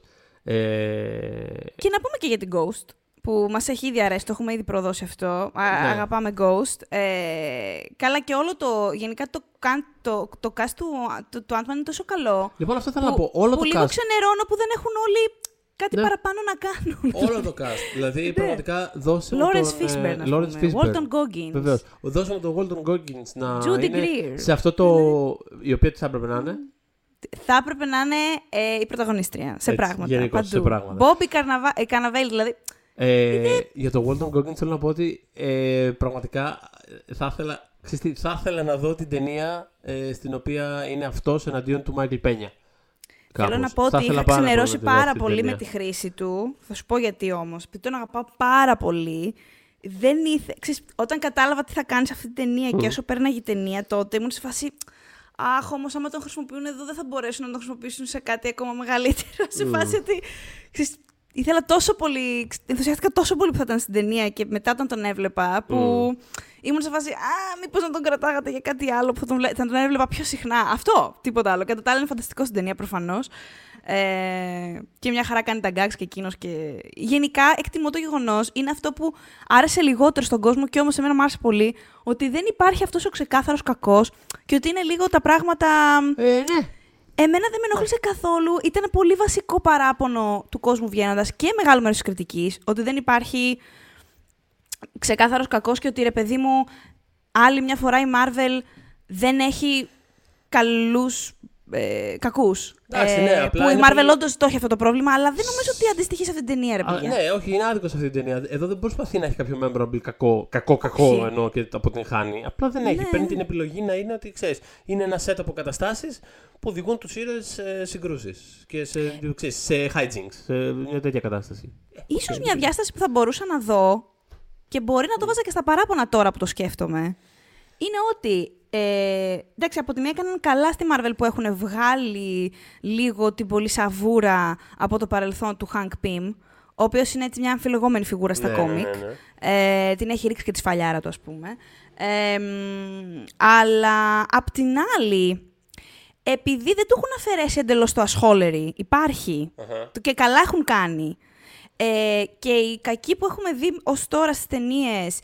Ε, είναι κάπως απόρρια των πράξεών του. Στο πρώτο Ant-Man ε, ήταν ο, μ, ε, πώς τον λέγανε να δεις, ο Ντάρεν, ε, Ντάρεν Cross που τον έπαιζε ο Κοριστόλ, Ναι, ναι, ο ναι. οποίος τον είχε ας πούμε εγκαταλείψει ε, ως μέντορας ο, ο Χάνκ. Ε, όπου ήταν λίγο πιο βέβαια εύκολο να, να, πάμε, να είμαστε με το μέρος του Χάνκ, γιατί εντάξει, ο άλλος ε, κατέληξε ψυχάκι, οπότε ξεσχεστήκαμε για σένα. Αλλά στη δεύτερη, που θέλω να πω όμως και εκεί συνδεόταν με το Χάνκ το πρόβλημα, ε, και στη δεύτερη τώρα ταινία, ε, η, η, η κοπέλα αυτή, η Ghost, είναι, ξέρεις, ο πατέρας της συνεργαζόταν με το Χάνκ και ο Χάνκ τον εγκατέλειψε πάλι, το συνεργάτη του και μ, δεν τον βοήθησε να ολοκληρώσει την έρευνά του και έγινε αυτό το ατύχημα που προκάλεσε ό,τι προκάλεσε στην κοπέλα και συνδέεται κιόλας με τον ρόλο του Λόρες Φίσμπερν, ο οποίος ήταν ένας μαύρος επιστήμονας στα 60s, που πάλι παραγώνισε, απέλησε ο Χάνκ. Μμμ. Θέλω να πω, έχουν κρατήσει κάποια στοιχεία που σου λένε ότι ο Χάνκ δεν είναι και πάρα πολύ ok και δεν Ναι, είναι και ο ναι, άνθρωπος ναι. που θα κρατήσει τις φιλίες του και δεν είναι και πάρα πολύ loyal, όλο αυτό. Αλλά ίσως θα εκτιμούσα να το πηγαίναμε και λίγο παρακάτω αυτό, γιατί θα έχει ενδιαφέρον. Έχουμε δει κριτική, π.χ. στον Iron Man, ε, πολύ πιο σκληρή. Γιατί να μην το κάνουν και εδώ; Μπορεί ο Βίλεν κατά βάθος να είναι ο Χάνκ στα Ant-Man, ναι, ξέρεις. ίσως είναι κάτι το οποίο ναι, θα επανέλθει με κάποιο τρόπο στην πορεία. Και αυτό. Ναι. Γιατί είναι, είναι σωστό point. Συμφωνώ με αυτό που λες. είναι, είναι, θα ήταν κάτι διαφορετικό, απλά αυτό. Ε, και φτάνουμε στο, στην ανακήρυξη του MVP της ταινίας, ο οποίος υποπτεύομαι, η οποία υποπτεύομαι ότι στην πορεία των επεισοδίων μας θα είναι κυρίως ενδεχομένως χαρακτήρες, όχι απαραίτητα, αλλά Εντάξει, συνήθως. θα Θα το δούμε δούμε. πώς θα Ναι, πάει. ναι, ναι. Αυτή τη φορά, ε, ο MVP, ανακηρύσσουμε ως MVP ή ως άνθρωπο που έχει ξεστραβώσει τη Marvel, κυριολεκτικά, τον Σπύρο Μιχαλάκη ε, είναι Έλληνας επιστήμονας, ε, δουλεύει στο ερευνητικό τμήμα του Ινστιτούτου Τεχνολογίας της Καλιφόρνια και ως Outreach Manager, ο οποίος ε, μ, ουσιαστικά έδωσε την ιδέα ε, στη Marvel για το Κβαντικό Βασίλειο με ό,τι αυτό συνεπάγεται και ακολούθησε. Μπράβο. Α- Αυτό ήθελα να πω και νωρίτερα που ψηλοαναφερθήκαμε στο επεισόδιο από εδώ και από εκεί γι' αυτό, ότι είναι πραγματικά μια πολύ ωραία ιδέα με Zoom που έχει πάρα πολύ. ε, Φαίνεται και από τον τρόπο που, το, που έπεσαν πάνω και το εκμεταλλεύτηκαν και στο τελευταίο Avengers, αλλά και που φαίνεται να δένει και στο μέλλον του Marvel Universe, το Phase 4, ότι είναι ένα concept και ένας, ένας κομιξικός χώρος, κάπου κομιξικο-επιστημονικός χώρος που έχει πολύ potential ε, Ναι. για τη Marvel και είναι κάπως ε, exciting. Ε, δεν θα πούμε περισσότερα για το Σπύρο του Μιχαλάκη, γιατί τον έχουμε μαζί μας, τον βρήκαμε, τον ανακαλύψαμε και θα ακούσετε με τα δικά του λόγια τι ακριβώς έκανε για τη Marvel. Καλησπέρα! Καλησπέρα, γεια σας. Καλησπέρα. Τι γίνεται, όλα καλά, Όλα πολύ καλά. νιώθεις ξύπνιος; ναι, ναι, ναι, ναι, ναι, βεβαίως. Βεβαίως. Εντάξει, όλα καλά. Θε, σε ευχαριστούμε πάρα πολύ, εννοείται, ξανά. Και που πήρες το χρόνο από τις διακοπές σου για να μας α, να συνεννοηθούμε, επίσης. Ναι, βεβαίως. Μμ. Ε, θέλετε να ξεκινήσουμε; Yeah, να το Ωραία. κάνουμε. Να πούμε. Πάμε. Ωραία. Λοιπόν, εμ, Σπύρο, να ξέρεις, σε έχουμε ήδη συστήσεις στους ακροατές μας ως τον ε, MVP του Ant-Man and the Wasp. ε, θα μπορούσαμε να σε πούμε και τον άνθρωπο που ξεστράβωσε τη Marvel, βέβαια. δεν, ξέρω, δεν ξέρω πώς ακούγεται αυτό, πώς αισθάνεσαι γι' αυτό. Ε, εντάξει, καλό, καλό είναι και αυτό. τον αποδέχεσαι δηλαδή, τον όρο Ναι, κάπως. Ναι. Εμ, ας τα πάρουμε λίγο από την αρχή. Εμ, πες μας ποιος είναι ο ρόλος σου στο California Institute of Technology και πώς έφτασες ως εκεί από την Ελλάδα; Μάλιστα. Ε, ο ρόλος μου στο Caltech, όπως το Μμμ. λέμε, το California Institute of Technology, στην ε, Πασαντίνα, εδώ στην Καλιφόρνια από μένα. Ε, είμαι ερευνητής ε, μέσα στη μαθηματική φυσική, όπως λέγεται. Και έχω και ένα ρόλο που μου δίνει τη δυνατότητα να εργάζομαι ε, με εταιρείες σαν την Google, την IBM, τη Microsoft ε, και με το Hollywood. Ε, αντί να διδάσκω ε, μαθητές εδώ στο Caltech, μου έχουν δώσει την ευκαιρία να πηγαίνω σε αυτά τα μεγάλα τα, συστήματα, ας πούμε, αυτές τις εταιρείες ε, και, και το Hollywood και να προσπαθώ να τους διδά, διδάξω αυτούς. τι είναι εκπροτομηχανική και, και πώς να το χρησιμοποιήσουν αυτοί μέσα στη δουλειά που κάνουν. Ε, αυτό πώς ξεκίνησε όμως, δηλαδή πώς, άρχισες να, πώς ανακατεύτηκες με το Hollywood σε πρώτη φάση; Ε, ναι, είχα ένα καλό φίλο που είναι ε, και αυτός φυσικός, μεγάλο μυαλό και διάσημος εδώ πέρα, ε, ο Σον Κάρολ. Και κάναμε λίγο δουλειά μαζί, αλλά κάποια στιγμή με σύστησε σε ένα φίλο του που έτρεχε ένα πρόγραμμα που λέγεται The Science and Entertainment Exchange. Αυτό είναι ένα πολύ ωραίο πρόγραμμα του National Academy of Sciences εδώ στην Αμερική, που σκέφτηκαν κάποια στιγμή πριν από 12 χρόνια τώρα, 12-13 χρόνια, ότι θα ήταν καλή ιδέα να βάλουν επιστήμονες σαν και εμένα σε επαφή με ανθρώπους του Hollywood. Είτε ήταν αυτοί ε, άνθρωποι που έγραφαν τις ε, ταινίες ή τις ε, έκαναν ε, produce, όπως λέμε, παρά, παράγουν και όλα αυτά. Ποια ήταν η πρώτη; Ναι, συγγνώμη, πες μου Θοδωρή.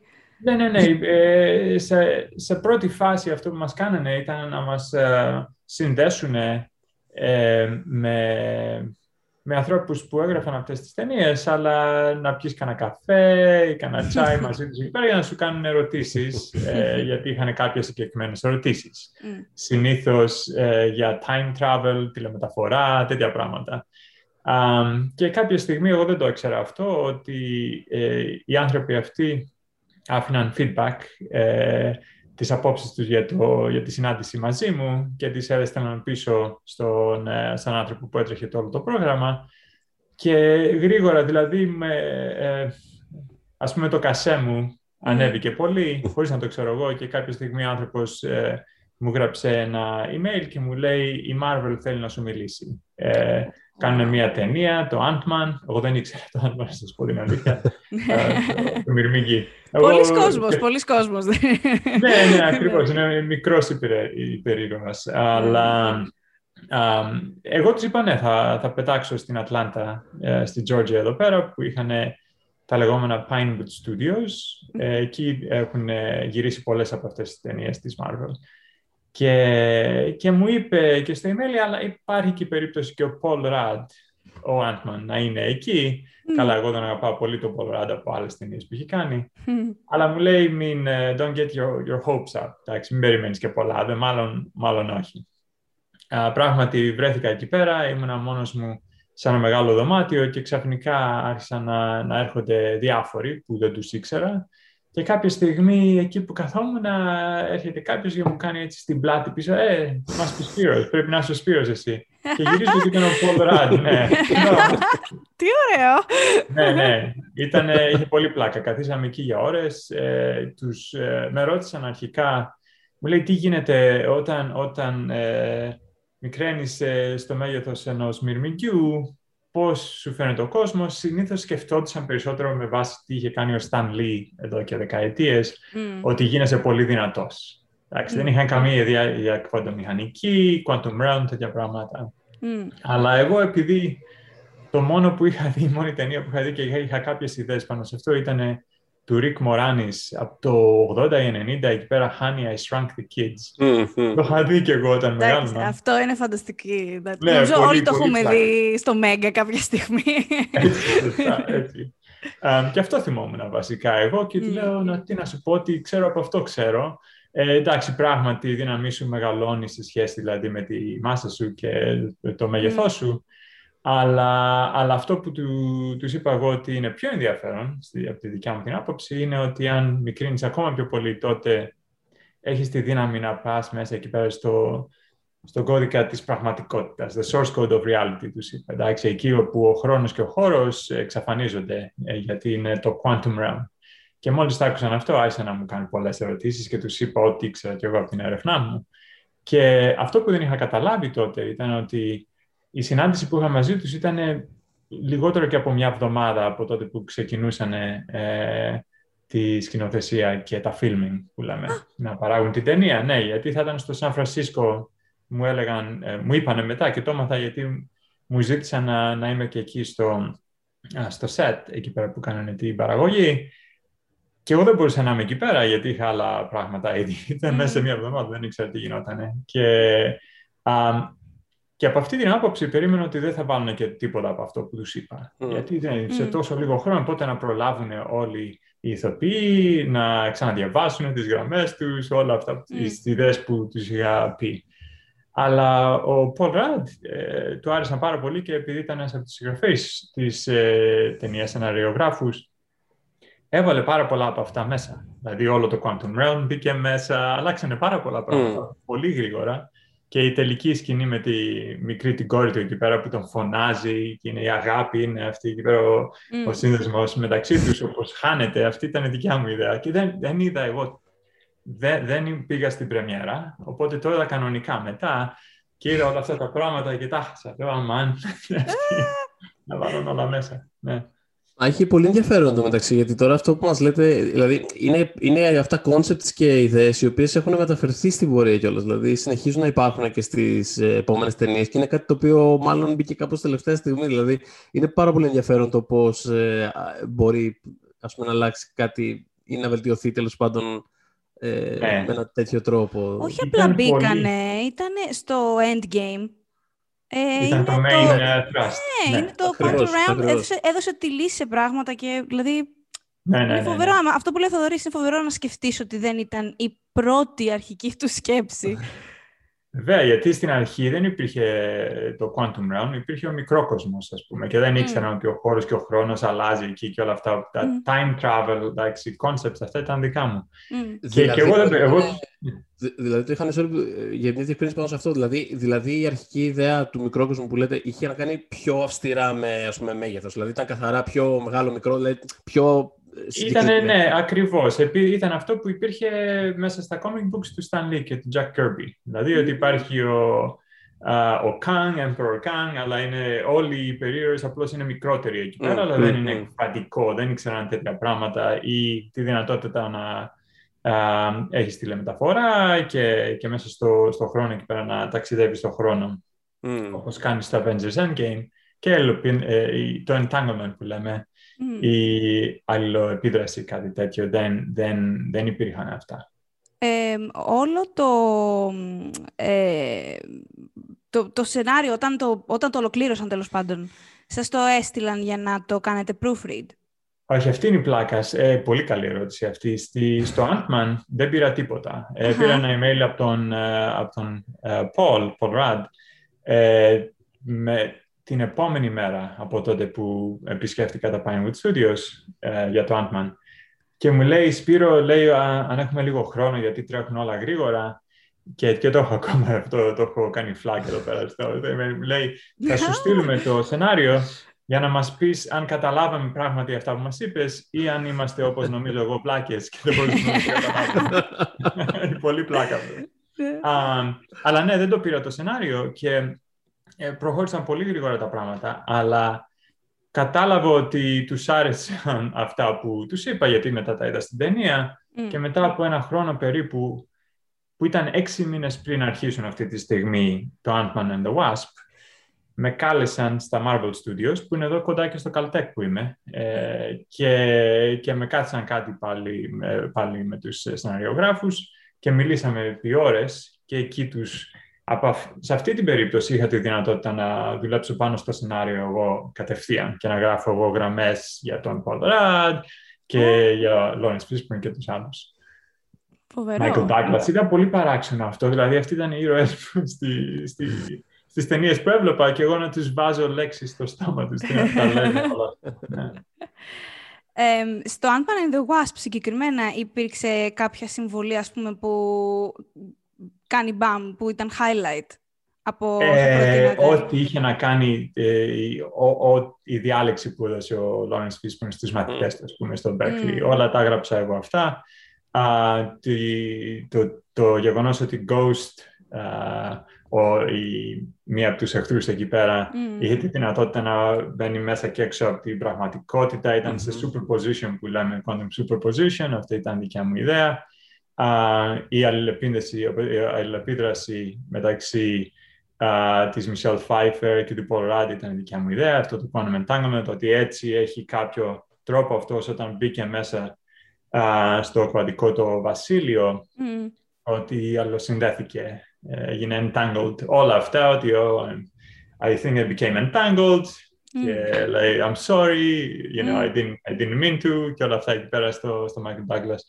Ε, και ότι τα πράγματα ήταν διαφορετικά. Το πώς έδειχνε δηλαδή το, το Παντικό Βασίλειο, ότι όλα αυτά είναι λίγο ψυχεδελικά, εντάξει, γιατί mm. και το φως, διαθλάτε, mm. ε, έχει διαφορετικές έτσι, ε, properties. Ναι.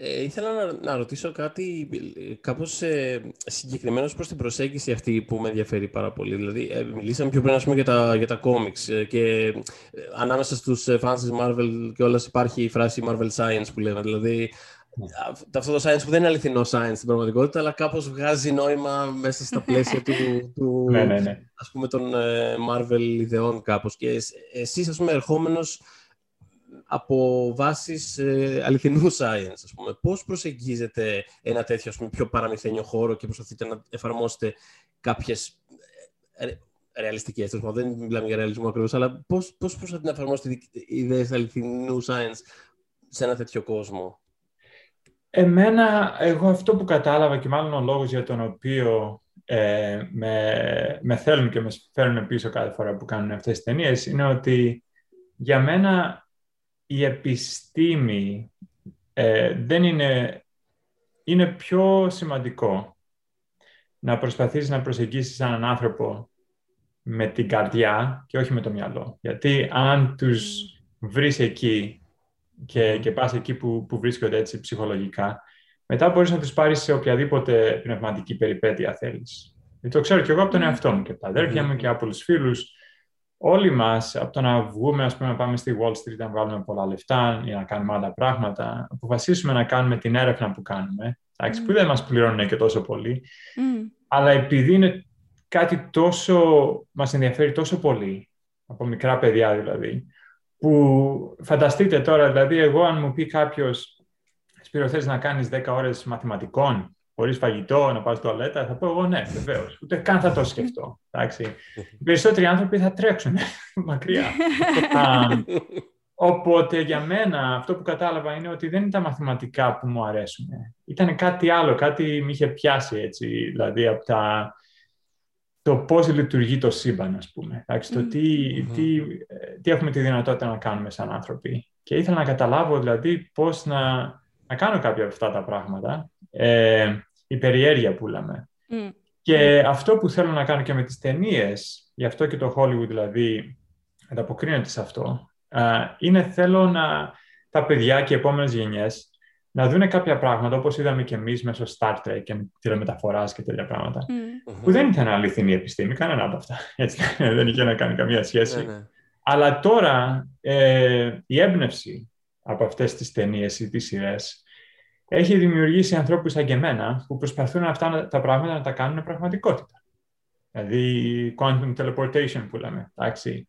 Να καταλάβουμε δηλαδή πόσο ο χωροχρόνος πέρα, πολύ πέρα από το τι κατάλαβε ο Einstein, πώς μπορεί να δημιουργήσει σκουλικότυπες που λέμε, αυτά τα wormholes. Mm. Εντάξει, πώς μπορείς να τα χρησιμοποιήσει αυτά για να, για να ταξιδέψεις μέσα στον χρόνο, ας πούμε. Τι υπάρχει κάτω από το χώρο και το χρόνο από πού έρχονται οι νόμοι της φυσικής. Όλα αυτά είναι τα πράγματα τα οποία εργάζομαι πάλι πάνω σαν ερευνητής αυτή τη στιγμή.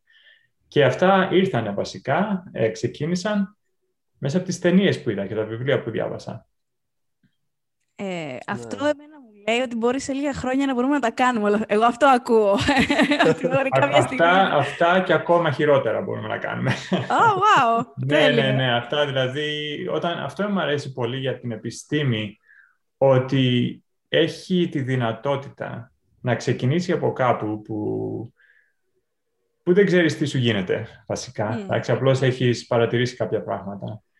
Και, και μετά έχεις ένα μοντέλο φτιάχνεις στο μυαλό σου ότι πώς είναι δυνατόν αυτό. Αν υπάρχει δηλαδή κάποιο ατύχημα, ας πούμε, δηλαδή, ότι κάνεις μια παρατήρηση που δεν μπορείς, οι θεωρίες που έχεις μέχρι τώρα, δεν μπορεί να την εξηγήσουν αυτή την παρατήρηση. Τότε είναι ωραία τα πράγματα. Τότε πραγματικά δηλαδή αφήνεις τον εαυτό σου να σκεφτείς ε, ε, σε μεγαλύτερο επίπεδο και να καταλάβεις πιο γενικά τι μπορεί να γίνεται στον κόσμο, τι ξεχνάμε, τι προϋποθέσεις έχουμε βάλει και τι αξιώματα, ας πούμε, και μαθηματικά και φυσικά αξιώματα, αυτά που νομίζουμε ότι είναι η αλήθεια και πώς έχουμε κάνει λάθος σε όλα αυτά. Δηλαδή, να υπάρχει μεγαλύτερη, μια μεγαλύτερη ε, πραγματικότητα που δεν είμαστε έτοιμοι να την παραδεχτούμε ή να τη δούμε. Υπήρχε κάτι που πρότεινες, αλλά δεν κατέληξε σε κάποια από τις ταινίες. στο, στο Ant-Man και Ant-Man and the Wasp, ό,τι τους είπα το έβαλαν, uh, που ήταν πολύ ωραία. το άλλο όμως, γιατί μετά μου ήρθε ο Kevin Feige, uh, που είναι ο, the head of Marvel mm-hmm. Studios εκεί πέρα, uh, και μου ζήτησε βοήθεια με το Captain Marvel, mm. γιατί εντάξει, και είχα την ιδέα ότι η Brie Larson, που είναι φίλη μου τώρα, θα, θα ήταν quantum cryptographer, δηλαδή η, θα ήταν ε, αυτή η επιστήμονας που προσπαθούσε να καταλάβει κβαντική έτσι, κρυπτογραφία. Um, και θα έβρισκε ένα όπλο που μόνο αυτή μπορούσε να το ξεκλειδώσει, ας πούμε, γιατί καταλάβαινε πώς το είχαν κλειδώσει κρύ, ας πούμε, αυτή, αυτή η, από τη δικιά της τη μεριά. Και, και ότι οι δυνάμεις της θα ερχόντουσαν και, αυτοί, και αυτές από το quantum realm. Εντάξει, δεν ήταν mm. αυτό το, το explosion που είχε και έγινε μέσα. Αλλά ο, ο Φάγκε ήθελε περισσότερο να έχει τη δυνατότητα αυτή να κάνει αυτά τα uh, uh, energy beams που κάνει από τα, τα χέρια της, κάτι τέτοια πράγματα. Mm. Και τουλάχιστον νόμιζε και μάλλον σωστά νόμιζε ότι σαν, ε, σαν ταινία που θα έκανε μία ε, εισαγωγή, ας πούμε, ένα introduction στο πιο you know, το origin story της Captain Marvel. Um, μήπως θα ήταν πολύ να βάλουμε μέσα όλα αυτά, όλες αυτές τις ιδέες. Αλλά μετά μίλησα, με την Μπρι, uh, μετά που βγήκε η ταινία και της είπα εγώ τι ιδέες είχα για τον uh, δικό της εκεί πέρα το, τον υπερήρωα και της άρεσε πάρα πολύ. Οπότε λέει, οκ, okay, θα προσπαθήσω να βάλω διάφορα από αυτά ή να τους πείσω εκεί πέρα την επόμενη φορά.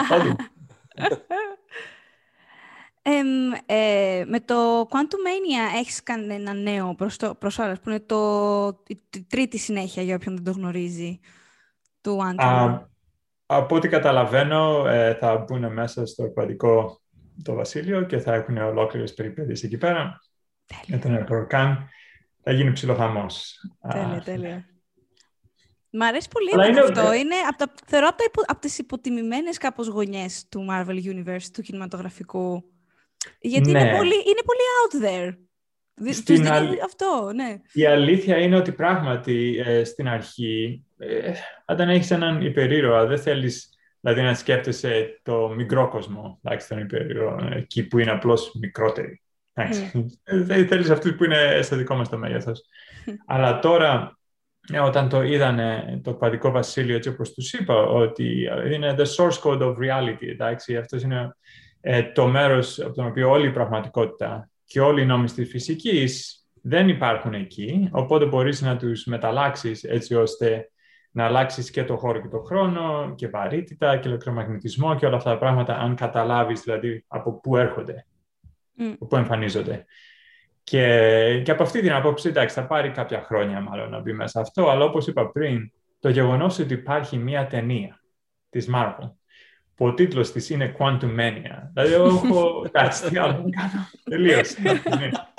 Έχουν δηλαδή τώρα μέσα ε, σε κρουαζιερόπλια της Disney έχουν ολόκληρα, ε, πώς το λένε, ε, εμπειρίες όταν πας να φας, που λέγεται Quantum Encounter, εντάξει, και έχουν πράγματα εκεί πέρα που παίρνεις το φαγητό σου και από, από πολύ μικρό γίνεται πολύ μεγάλο. Και κάνουν τρελαθώ. τέτοια πράγματα. Είναι, είναι, έχουν πάει, ναι, βαθιά.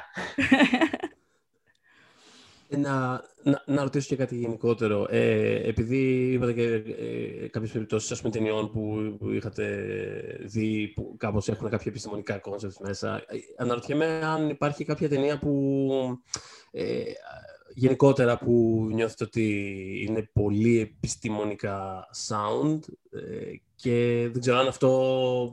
Τι, τι σας δημιουργεί αυτό σαν θεατή και σαν επιστήμονας με ταυτόχρονα όταν βλέπετε κάτι τέτοιο; Πράγματι, υπάρχουν δύο ταινίες, The Martian και το Interstellar, Ήμουν σίγουρος για το Interstellar. Νικήσαμε Ναι, ναι, ναι. για το Interstellar, ναι. ναι, ναι, Martian και Interstellar είναι πολύ ωραίες ε, ταινίες και αν σε έχουν λίγο προς το τέλος εκεί πέρα, ε, ξεφεύγουν λίγο, τουλάχιστον το Interstellar.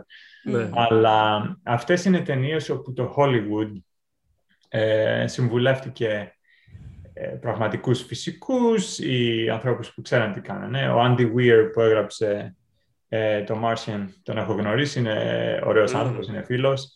Ε, και είχε τη δυνατότητα, επειδή ήταν λίγο έτσι nerdy, εντάξει, να, να, α, να μεγαλώνει ο άνθρωπος εκεί πέρα τις δικές τους πατάτες, εκεί πέρα στον Άρη και να κάνει όλα αυτά Μμ. τα πράγματα. Δηλαδή το πήραν πιο σοβαρά γιατί αυτός ήταν nerd από μόνος του και αν μην ήταν επιστήμονας ας πούμε στο JPL εδώ που είμαστε στο Caltech στην NASA Μμ. ε, του άρεσαν τόσο πολύ αυτά τα πράγματα που εί- τα είχε εμβαθύνει πολύ, είχε κάνει καλή έρευνα.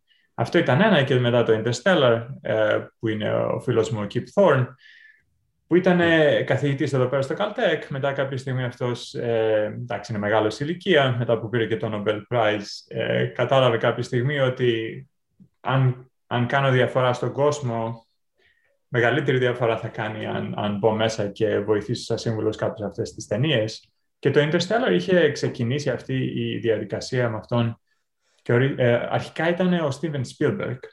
Μμ. Δεν ήταν ο Chris Nolan που θα σκηνοθετούσε την ταινία. Και είχαν ξεκινήσει να μιλάνε πάνω σε αυτά πάνω από 15 χρόνια, να σας πω. Αμ, και, και προχώρησε με τα χρόνια, προχώρησε και διαμορφώθηκε έτσι η ταινία ε, ώστε να, να είναι ωραία, ας πούμε, και για τους θεατές, δηλαδή τους απλούς τους θεατές που δεν έχουν Μμμ. ε, ε, κβαντική φυσική, ας πούμε, στο τσεπάκι τους. Μμ. Α, αλλά και πάλι, ε, για κάποιον σαν και εμένα, βλέπω κάποια πράγματα εκεί και λέω, α, μαν, εντάξει, υπάρχουν κάποια ωραία πράγματα, υπάρχουν και άλλα που λες, τι γίνεται εδώ πέρα, εντάξει. αλλά η αλήθεια είναι όμως ότι, δεν ξέρω, εκατομμύρια άνθρωποι είδαν αυτή την ταινία. Ήταν, ήταν απίστευτο. Μμ. Το ίδιο και το Avengers Endgame, να δεις δηλαδή τη νούμερο ένα ταινία όλων των εποχών και να έχει τέτοια α, απήχηση στους ανθρώπους και να λέει πράγματα για quantum realm και όλα αυτά και time travel. Τις, πολλές από αυτές τις ιδέες που μπήκαν εκεί μέσα. Α, οπότε αυτό, αυτό είναι που μου αρέσει, ότι να βλέπει ο κόσμος και την επιστήμη α, από, από άλλη άποψη. Δηλαδή ότι είναι, είναι ωραίο να έχεις τον Iron Man, εντάξει, που είναι, που είναι badass. Okay? Είναι Μμμ. πολύ cool τύπος εκεί πέρα, cool cat, αλλά είναι και nerd, εντάξει, του αρέσει πάρα πολύ να σκέφτεται για αυτά τα μαθηματικά και τη φυσική. Το ίδιο και με τον Bruce Banner, Hulk, Α, ότι είναι άνθρωποι με μυαλό και δεν περιμένουν κάποιο, κάποιον άλλο να τους λύσει τα προβλήματα. Δεν είναι μόνο ότι είναι σαν το Thor που έχει ε, υπερδυνάμεις γιατί είναι θεός, ας πούμε, εντάξει. Α, αυτό είναι ότι κάποια στιγμή, δηλαδή, αυτό ήθελα να τους εξηγήσω και εγώ και στη Marvel, ε, ότι να χρησιμοποιείς το μυαλό σου όσο χρησιμοποιείς και τους ε, μίσου. Και αν καταλάβεις δηλαδή από πού εμφανίζονται αυτά τα πράγματα, δηλαδή όταν αρχίζεις και εμβαθύνεις όπως κάνανε και οι αρχαίοι Έλληνες, τους είπα, να καταλάβουν ποια είναι τα βασικά. Από πού ξεκινάνε τα πράγματα. Είναι μόνο δηλαδή ότι μας δίνει η πραγματικότητα όταν την παρατηρούμε ή υπάρχουν κάποιοι νόμοι πιο βαθιά, κάποια αξιώματα. Και τα αξιώματα και αυτά από μόνα τους που μας φαίνονται εμάς ότι απλώς είναι αλήθειες που δεν μπορείς να τις αλλάξεις. Μήπως είναι και αυτοί οι νόμοι που μπορείς να, να πας πιο βαθιά, να βαθύσεις ακόμα περισσότερο και να καταλάβεις από πού προέρχονται και, και αυτά τα αξιώματα. Και αυτό πιστεύω τους άρεσε.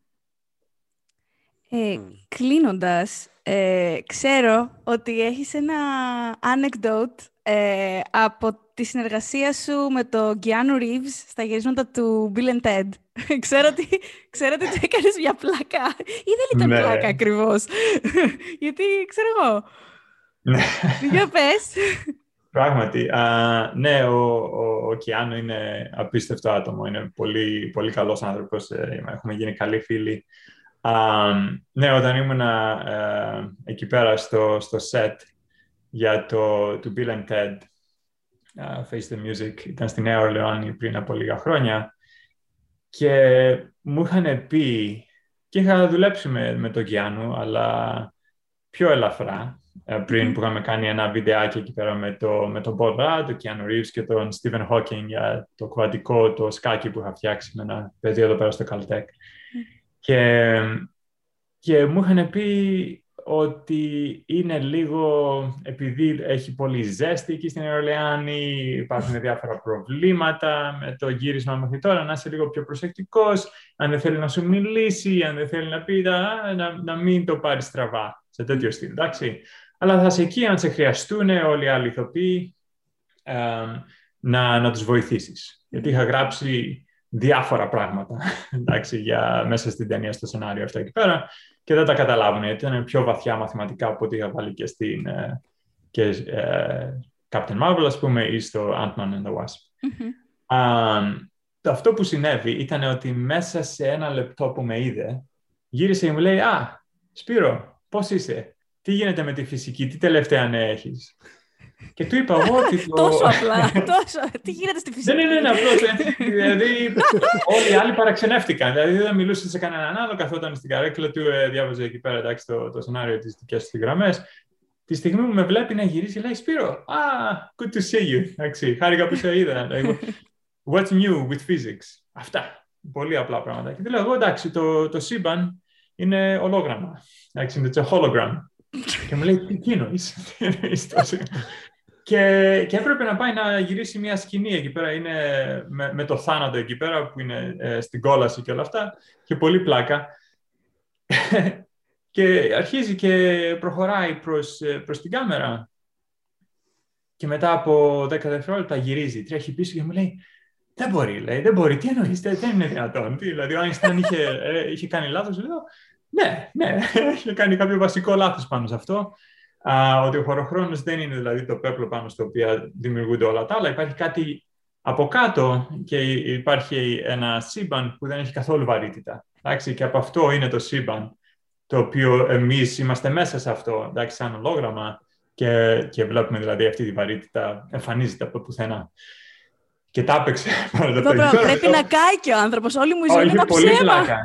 Είχε πολύ πλάκα γιατί έπρεπε το καλούσαν εκεί πέρα και έφευγε, αλλά μετά ξαναγύρισε 5-6 φορές έγινε αυτό. Εντάξει.